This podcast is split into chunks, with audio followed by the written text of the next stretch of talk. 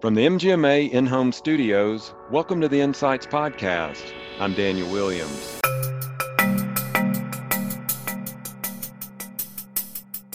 Uh, now that patients have been introduced to this service delivery, uh, once you give something, it's very difficult to take it away. That's Nancy Enos on the expansion of telehealth as a result of the COVID 19 crisis. We'll hear more from Nancy on the pandemic's impact on medical coding and the pressure to keep up with such frequent changes. But first, a word from our sponsor.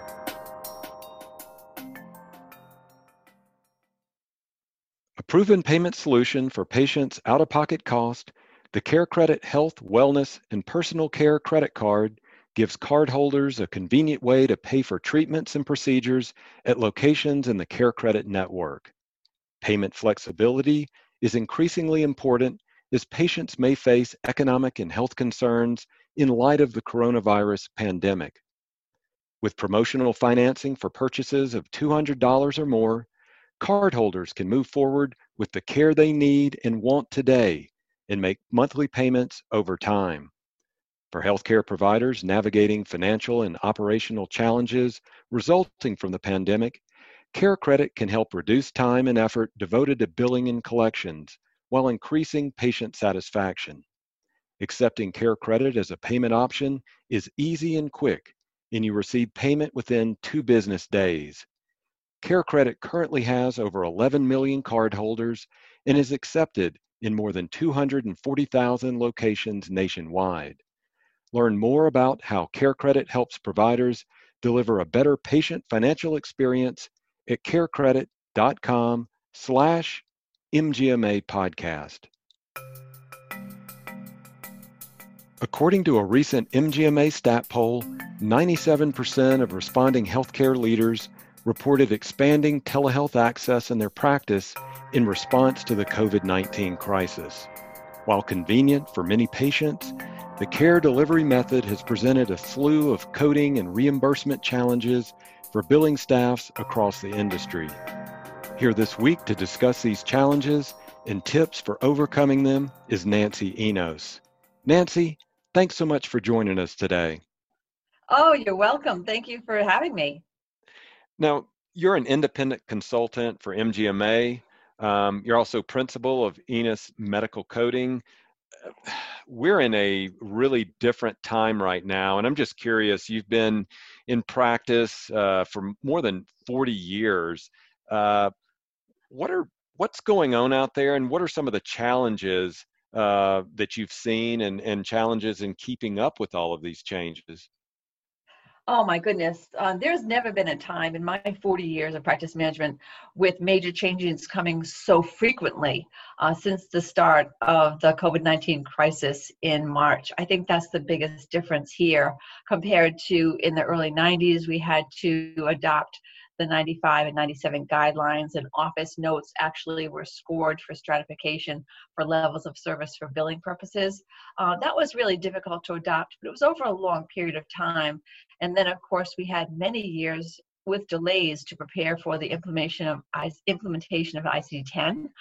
Um, which was a major change, but not as difficult as people really anticipated. Uh, they were introduced over a much longer period of time this COVID 19 telemedicine change has been very challenging to keep up with the frequency of the changes, you know, monthly and less, especially since all these changes, when they're introduced, are all retroactive to early March, which requires us to get the information out to practices we work with as quickly as possible because they have to adjust their claims for services uh, that were provided and already billed going back to March 1st. And the way that they do that varies based on the payer's instructions, whether they go to uh, a some kind of a provider portal claims uh, tool online and adjust the claims manually or send in corrected claims for adjustment or send in a report. Um, I'm sure it's been a lot of work for the clients and it's been very difficult to us to disseminate this information very quickly. Um, after March 17th, we had the March 30th and April 30th revisions, which were 221 pages each. So to call through that much information and find the most important facts, summarize them, and teach them quickly has been the biggest challenge of my career. Yeah, for sure. And you're talking a lot about medical billing and medical coding. Um, what are the latest developments then concerning coding and COVID 19 that you feel our listeners should be aware of? The biggest changes that are going to affect proper claim submission and payment are the changes in what technology is required uh, based on the payer. Some payers don't require uh, video, some do.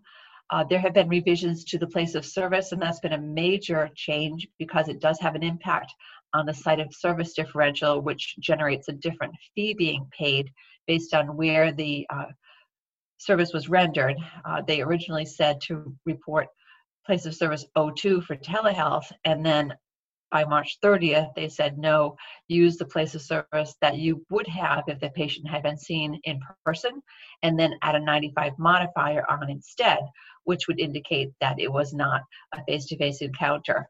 So that did require a lot of um, claims corrections and resubmissions. Uh, although it only occurred over a two week period of time from March 17th to March 30th, the eligible dates of ser- service for this went back to March 1st. So that was a whole month of code changes that uh, practices had to go to backwards and, and fix. Uh, mm-hmm. The last thing that's really been um, impactful is the number of code categories that have been continuously added to be allowed for telemedicine. The original CPT code approved for telemedicine list from CMS was 101 CPT codes. On March 30th, they added another 80. On April 30th, they added another 45. So now we have 226 codes that are eligible for telemedicine. And you also have the changes in copays being assigned to patients. Uh, the cost sharing is eliminated if it's COVID 19 related. Uh, so that is going to come on the, the payment side when you receive your EOBs. You might get paid 100% if you put the CS modifier for, for COVID related care and testing. And that will have an impact on your patient collections as well. Yeah. Um, one of the biggest outcomes of this pandemic from the medical side has been the rise of telehealth and telemedicine. And it's been something that's been on the cusp in healthcare for a long time, but because most states, millions of patients around the country have been in stay at home situations, uh, that telehealth and telemedicine have been just uh, an amazing benefit for people so they can get some treatment from their physicians. So one of the things about that is I want to get into some definitions here. A lot of people tend to use telehealth and telemedicine interchangeably, um, but they both actually have different meanings. So, if you don't mind, could you give us a quick breakdown of the difference between each of those terms?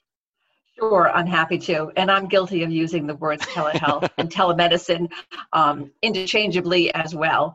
But there are definitions. Telehealth refers to the exchange of medical information from one site to another site through electronic communications to improve a patient's health.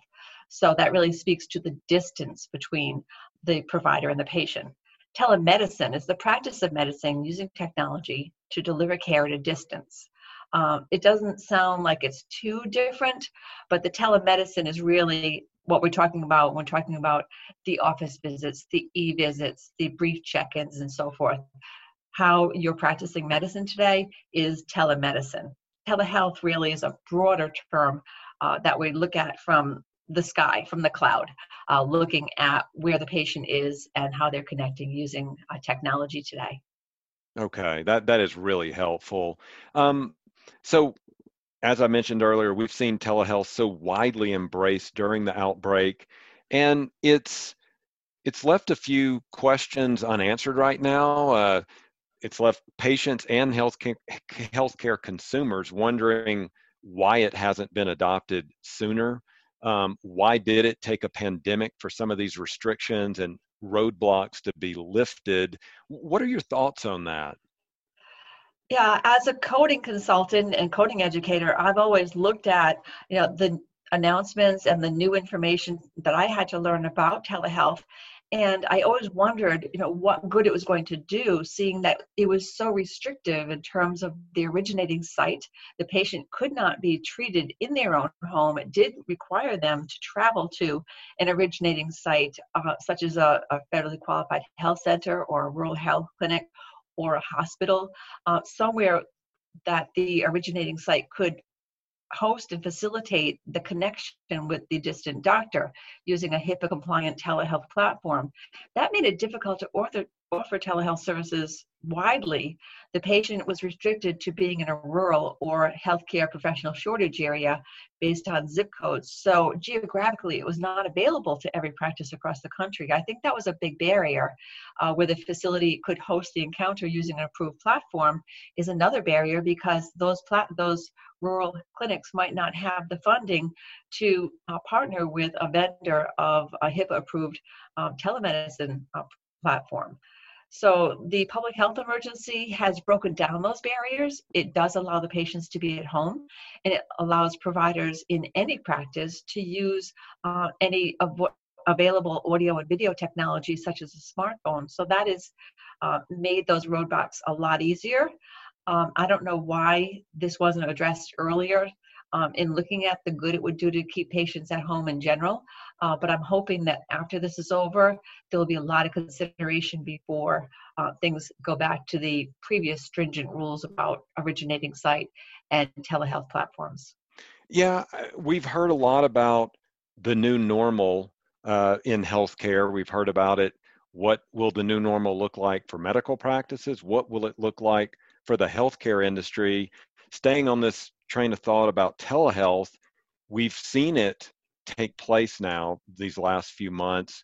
We've seen consumers get used to it, get comfortable with it. Consumers uh, and patients, they um, are going to have a strong opinion about that now if it just rolls back to what it used to be. So, what do you think it's going to be like? What are we going to look like once the dust kind of settles here and we get a better handle on the coronavirus and people are able to move about uh, much more freely, uh, what's going to happen with telehealth then?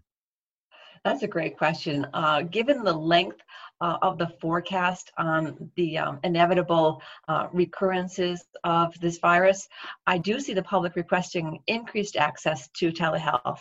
And I see the government modifying the rules to allow telehealth to continue to be offered more broadly. Uh, now that patients have been introduced to this service delivery, uh, once you give something, it's very difficult to take it away. Uh, mm-hmm. Uh, many patients will opt to go see their doctors personally for some things that they've been missing right now, like a comprehensive annual physical exam or for workup of a new problem that they're really worried about. They might not feel comfortable addressing certain things um, over the audio and video. But there are so many services that can be performed via telehealth. Uh, that takes care of a lot of um, adults who have to take time out of work to take their elderly parents to the doctor and so forth. Um, so many follow up visits and counseling, and uh, for other reasons that patients would uh, need to stay at home or be better off staying at home. Um, I can see that this would be uh, much more uh, widely adopted in the future. Mm-hmm.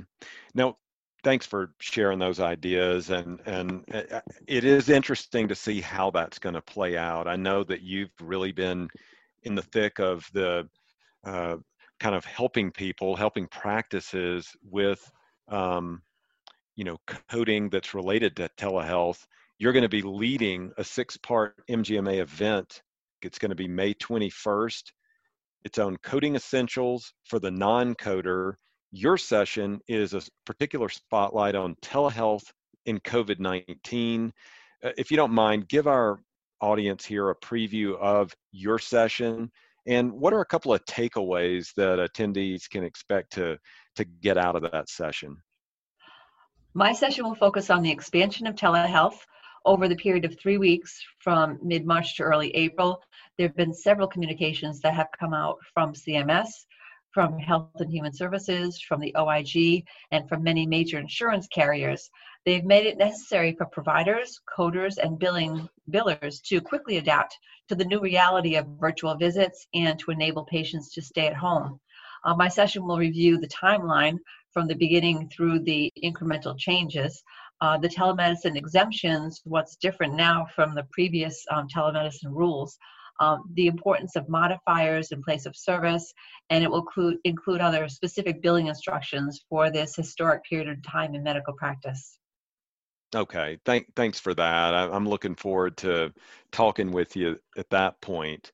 Um, now, I wanted to ask you a question here. Uh, one of the reasons why it's important for practice administrators to understand the coding process is because of its impact on the bottom line. Uh, do you have any tips for best coding practices, especially as it's related to telehealth and COVID 19? Uh, that could help healthcare leaders and their organizations maximize their revenue right now? Reimbursement will depend on the right choice of codes. Uh, the codes are dependent on identifying the type of technology used, uh, the provider type who is rendering the service, and most importantly, the place of service. Uh, staying up to date on the myriad of changes to the place of service and modifiers will impact reimbursement and minimize denials for services rendered during this period. Okay. Now, are, are there any basic do's and don'ts our listeners need to know about coding in the current COVID landscape? Coding depends on documentation. Uh, be sure that every provider understands the differences between a telephone visit documentation, uh, sometimes there are brief phone note, and a remote E&M documentation that has to have all the elements of the history, exam, and medical decision making uh, that meets the criteria. Uh, there should always be a statement saying that it was patient initiated. Uh, there should always be a statement of what type of technology was utilized, whether it's telephone, a smartphone, uh, FaceTime, Zoom, etc. And most importantly, the duration of time spent on the day of the encounter. Above all, document enough history of medical decision making to support the medical necessity of the visit. Okay, thanks for that, Nancy. Now, you and I had talked offline earlier. You told me you've been talking to practices across the country. You've been giving webinars and other uh, consults for people as they try to figure out telehealth and coding as it's related to it. Um, what are some of the biggest pain points in implementing telehealth and making sure their patients have access to it? Many practices have struggled with the fact that patients who are older or in rural areas who do not have the capability to use both audio and video uh, to have a telehealth visit. They may have a poor internet connection or they might not own a computer. Uh, there was a significant difference in reimbursement between the telephone only visits and the audio and video, but that was addressed in the recent April 30th revisions when the telephone code RVUs were increased to match the E&M levels of service. That does not mean that you can report an E&M code for something that was done over the phone, but you will get paid at the same level there continues to be a need to be reimbursed for clinical staff time as well. I get a lot of questions about uh, work that the nurse is doing, and anyone in the office who's not um, a billing provider, uh, their time cannot be included in telemedicine. So that is another challenge. Yeah, I wanted to go back to questions there that you're hearing. Is there are there any other recurring questions that you hear, no matter who you're talking to, what specialty of practice it is across the country that you know when you're presenting to them or consulting with them, this is the question they're going to be asking about? It seems to be the place of service and why there was a change in reimbursement. They were given one set of instructions, they followed them, then they realized that the site of uh, service differential was causing them to get a lower reimbursement. And they were very surprised by that because they were depending on getting paid what they usually did for an E&M code. And, and that was um, a lot of work to address in practices. And I don't think a lot of them are really over that hurdle. They may have staffing issues or training issues uh, that are preventing them from collecting the level that they should. Okay. Now, we've been going over some of the challenges, some of the problems of coding for telehealth in this uh, COVID 19 environment. But let's celebrate some success stories. Do you have anything where you you've worked with a practice and uh, you've helped them find uh, you know a way to solve these telehealth coding challenges? Yes, um, with education, and it was very problematic for uh, a practice that called me uh, to identify the right codes based on um, the length of service, whether it's a brief check-in or an E&M, uh, what codes should be used, what place of service should be on the claim, uh, the modifiers, and they had a lot of mistakes in the beginning. And by making a simple um, Excel chart and creating a grid for them uh, with instructions line by line based on each scenario, they were able to go back and correct any mistakes that they made early on. And they have been getting much better reimbursement after they had some education. Okay. Um, now, do you have any resources or links we could point our audience to uh, that would be especially helpful to them? I absolutely do. Uh, next week um, in our event, we're going to have a PowerPoint presentation that is robust with uh, resources. Uh, off the top of my head, I can tell you that the AMA has a COVID 19 and non COVID 19 scenario on their website. They have very helpful grids that walk the provider uh, through choosing based on who's providing the service, what the communication method was, and what the visit type was. Uh, so the, the AMA has been updating that considerably. Uh, every time there's a change, they put a new date in the right top corner uh, the last time it was updated so you know what version you're looking at of their resource material. So that's been very helpful. And each major payer, uh, United, Cigna, Humana, uh, etc., also have telehealth billing guides on their websites. And it's really important to make sure that, depending on where a practice is in the country, that they check with their state Department of Health and their major carriers that they contract with because uh, what we're ta- teaching uh, across the country is based on CMS. But as we know, if you have a contract that has their own payment policy, you need to adjust and follow their uh, guidelines as well. Okay.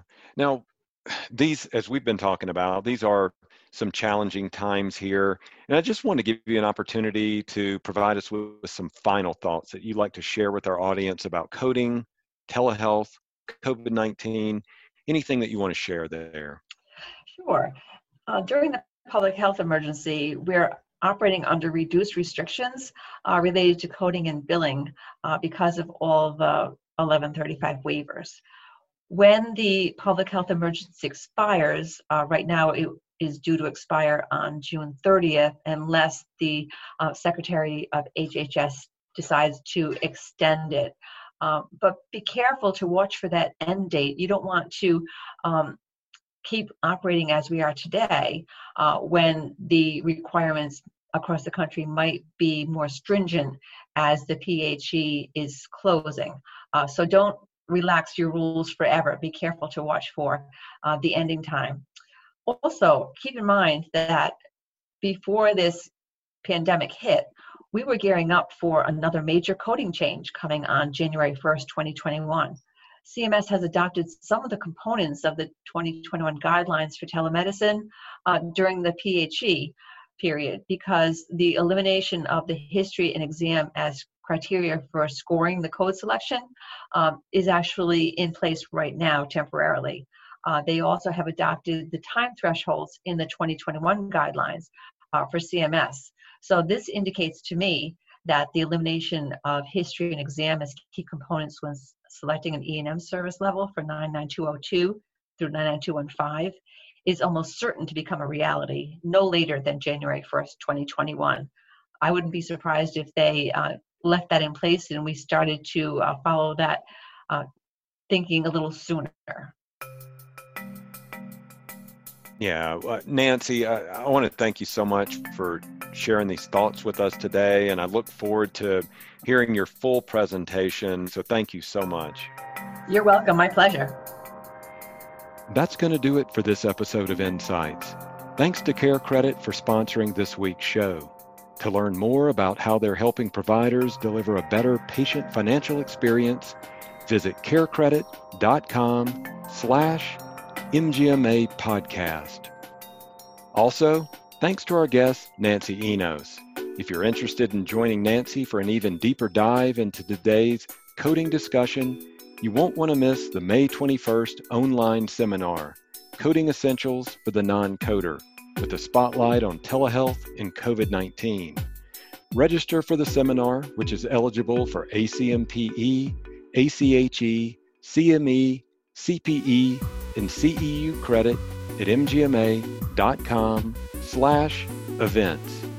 You can also take advantage of MGMA's COVID-19 coding cheat sheet at mgma.com slash COVID-19 hyphen cheat sheet.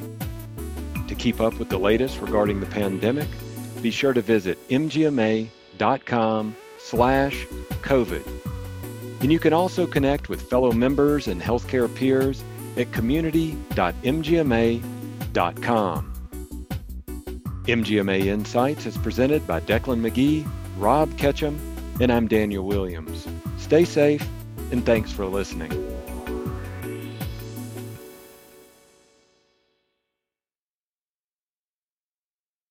Hi, this is Declan McGee, one of the producers for the MGMA Insights podcast. If you like the work we're doing, please consider becoming an MGMA member. Learn more at mgma.com/membership. Thanks.